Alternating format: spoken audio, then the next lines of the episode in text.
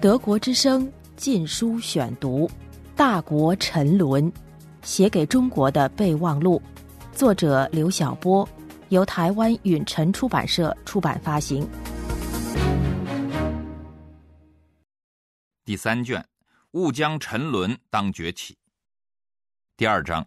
中国特色的发展观之弊端。邓小平式改革的最大特色是靠独裁权力来推动跛足的经济发展。他在各类讲话中都反复强调发展的优先性。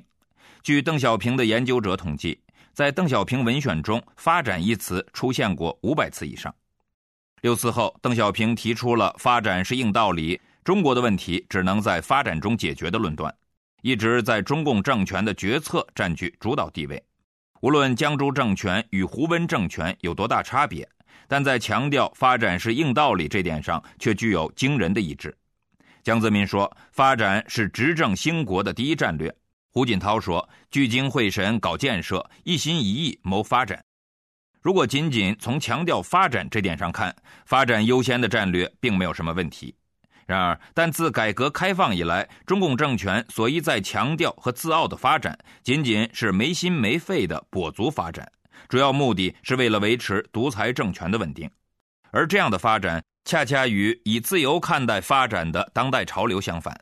一九九八年诺贝尔经济学奖得主、印度经济学家阿马蒂亚森以研究福利经济学而著名。他对经济学的最大贡献是重建经济学的伦理层面，让自由民主价值贯穿于经济研究之中。特别是他关于大饥荒和社会制度之间的相关性的研究，为宪政民主制度的普及提供了专业化的支援。一九九九年，他出版了新著《以自由看待发展》，对自己的漫长学术生涯的多方面研究成果进行了总结性表述，提出并论证了一种以实现和扩展人的自由为中心的新发展观和自由经济学，以区别于传统的专业化经济学以及狭隘发展观。在此意义上，他得到经济学的良心之美誉，的确是明智实归。森所提出的以促进自由为目标的新发展观，不仅是对西方经济学界的狭隘发展观的纠偏，更是对中国主流经济学家提倡的不讲道德的经济学的否定。传统发展观只关注经济上的效用、收入和财富，只重视 GDP 增长、收入提高、工业化水准、技术进步等技术性指标。森认为，这种发展观严重偏离了发展对人的自由的意义。无论什么层面上的社会发展，都不能只讲效益而不讲价值，而且着眼于人类的长远利益，不讲价值的发展无法持之久远，因为它无视人的自由价值，也就必然抑制作为发展最主要动力的人的积极性和创造性。所以，建立在现代文明准则上的发展观，其首要目标是实现人的自由，通过发展来扩展个人自由和运用个人自由来促进发展。因为自由不仅是改善个人生活的前提，也是保持社会的稳定、活力和高效的源泉。森从五个方面论证了以扩展自由为中心的发展。用这五项标准来衡量中国的发展，其跛足的弊端一目了然。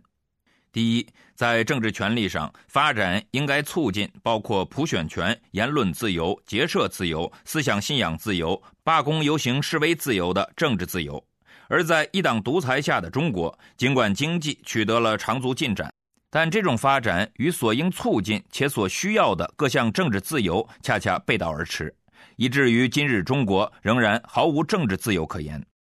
第二，在经济条件上，发展应该以建立自由市场和公平规则为目标，即由超然的法治所保障的私有产权和公平竞争。而中国经济发展是独裁权力主导下的垄断性和歧视性的发展，导致的结果是权力市场化和权贵私有化。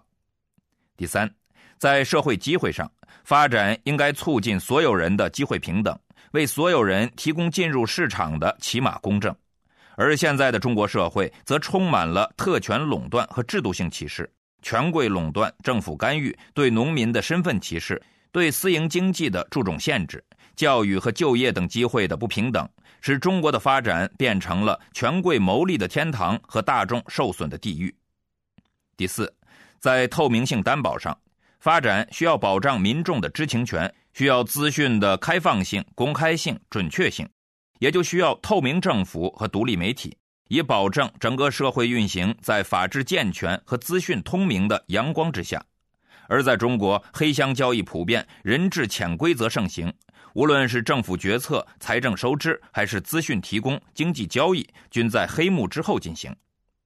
第五，在防护性保障上。发展应该促进更公平的分配和不断完善社会福利保障，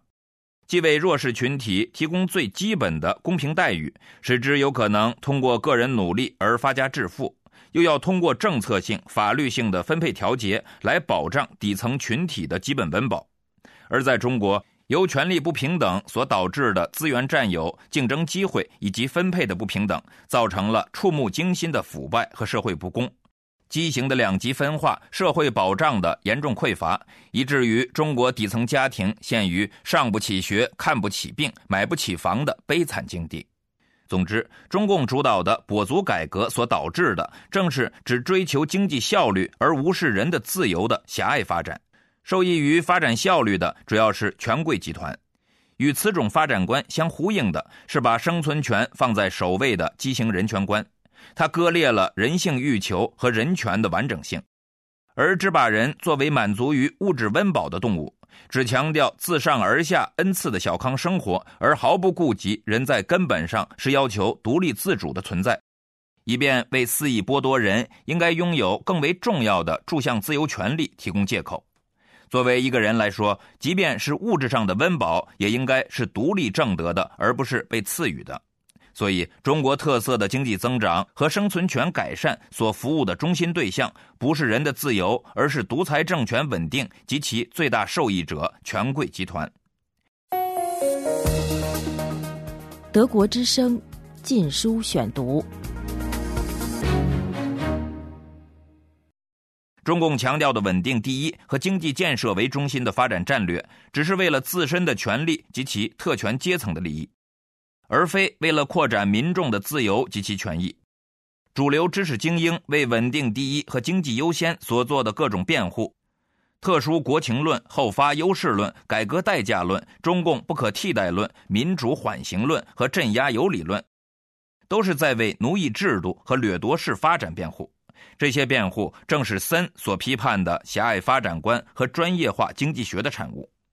比如，如果让森来评价中国长期实行至今仍未废除的户籍制度，那么我相信他会毫不犹豫地建议废除户籍制，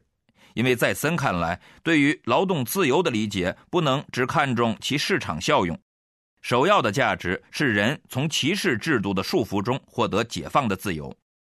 其次才可能轮到效率方面的论证，即废除户籍制对转移农村过剩劳动力的好处。对促进经济增长和提高农民收入的好处，对促进城市化和工业化的好处等等，现代化发展过程的最大成果之一，便是用自由的劳动契约取代了人身依附性劳工体制，用不受限制的人身迁移取代了对人口自由流动的限制。这种发展对自由的促进，尤其体现在部分以传统农业社会为主的地区。所以，在中国废除户籍制的理由，绝不应该首先着眼于社会效益，而应该从人权保障的角度出发，还农民以平等身份和进入劳动市场的自由。这些人权的失而复得，本身就是最大的善政，而不必祈求户籍制的废除是否有利于发展效益。然而，在中国主流精英的眼中，不但歧视性户籍制的存废首先关系到经济效益。甚至还不断有人呼吁恢复送荣遣送制度。最近，中国科学院院士兼抗萨斯英雄钟南山只因自己的手提电脑当街被抢，就把中国治安状况恶化的原因归结为流动人口，并要求乱世用重点，公开未经废除的收容遣送制度这一恶法招魂。这正是森所批判的那种跛足发展观的典型。为了治安效率而宁愿牺牲最基本的人权，也就是说，在中国的主流知识精英关于户籍制存废的讨论中，无论是主张废除者还是主张缓刑者，首先提出的论证大都是着眼于效率方面的理由。主张废除者提出促进经济增长、劳动力自由流动、减少农业人口和加快城市化等好处；而主张缓刑者提出的理由是废除户籍制不利于社会稳定，造成城市负担过重、城镇化的盲目扩张和农用地撂荒等坏处。而二者对农民遭受残酷歧视、住向权利和人身自由的长期被剥夺，却很少有真切的关注，甚至就是视而不见。与户籍制的身份歧视相适应的，还有选举权和代表权的严重歧视。虽然中国宪法明示每个公民的权利是平等的，但其选举法却规定，农民选举一个人大代表的人数是城市人的四倍。同样是国民，但四个农民的权利才等于一个城市人的权利。扩大到全体国民的权利比例，那就是八亿农民就变成了两亿国民。而五亿城镇居民等同于五亿国民，试想，在政治权利上的两亿农村国民如何与五亿城镇国民相抗衡呢？在如此不对等的权力歧视下，即便农民人口再多，落实到有效权利上的农民人口还不到城市人口的百分之五十，农民沦为弱势群体就是注定的。为什么歧视性的户籍制和选举权比例制已经实行了半个世纪？改革也已经进行了二十多年，关心三农问题的主流精英们还不希望让户籍制下的农奴获得解放而变成自由人，起码变成与城里人享有同等权利的国民。以自由为优先目标的发展观和以效率为优先目标的发展观之间的歧途，在前两年发生的杨小凯和林毅夫之间的争论中已经昭然若揭。御用经济学家林毅夫则代表了中国的主流经济学。经济改革优先的发展战略，在对外开放上的对应策略，必然是立足于通过对发达国家的技术模仿而保持经济高增长。由于技术模仿相对于制度模仿具有低成本而高效率的易学特征，所以在中国的渐进改革进程中，把坚持技术模仿上的后发优势作为优先策略，应该加以无保留的肯定。而已故经济学家杨小凯关于后发劣势的精彩论证，与森的以自由看待发展的发展观有异曲同工之妙。杨小凯认为，从长远的角度看，这种只重技术模仿而忽略制度模仿的改革，只是一种跛足而短视的发展观。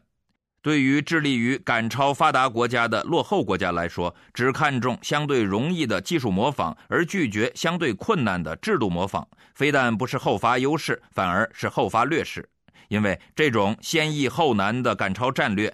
一方面只重效率价值而忽略道义价值及人的自由，另一方面又只重技术提升而忽略制度改造，其结果便是无视人的自由价值的技术进步。固然可以为发展提供短期动力，但其最大恶果是扼杀了发展的长期动力。因为扼杀人的自由，就等于扼杀了人的创造力。所以，如果不改变制度本身的反自由的奴役性和歧视性，中国社会不仅因重大矛盾的持续积累而陷于危机型统治，而且中国的改革也将因越来越背离社会公正而失去内在动力。即便单从效率的角度讲，也只能导致短期发展，而无法持之于久远。二零零六年七月，德国之声禁书选读《大国沉沦：写给中国的备忘录》，作者刘晓波，由台湾允晨出版社出版发行。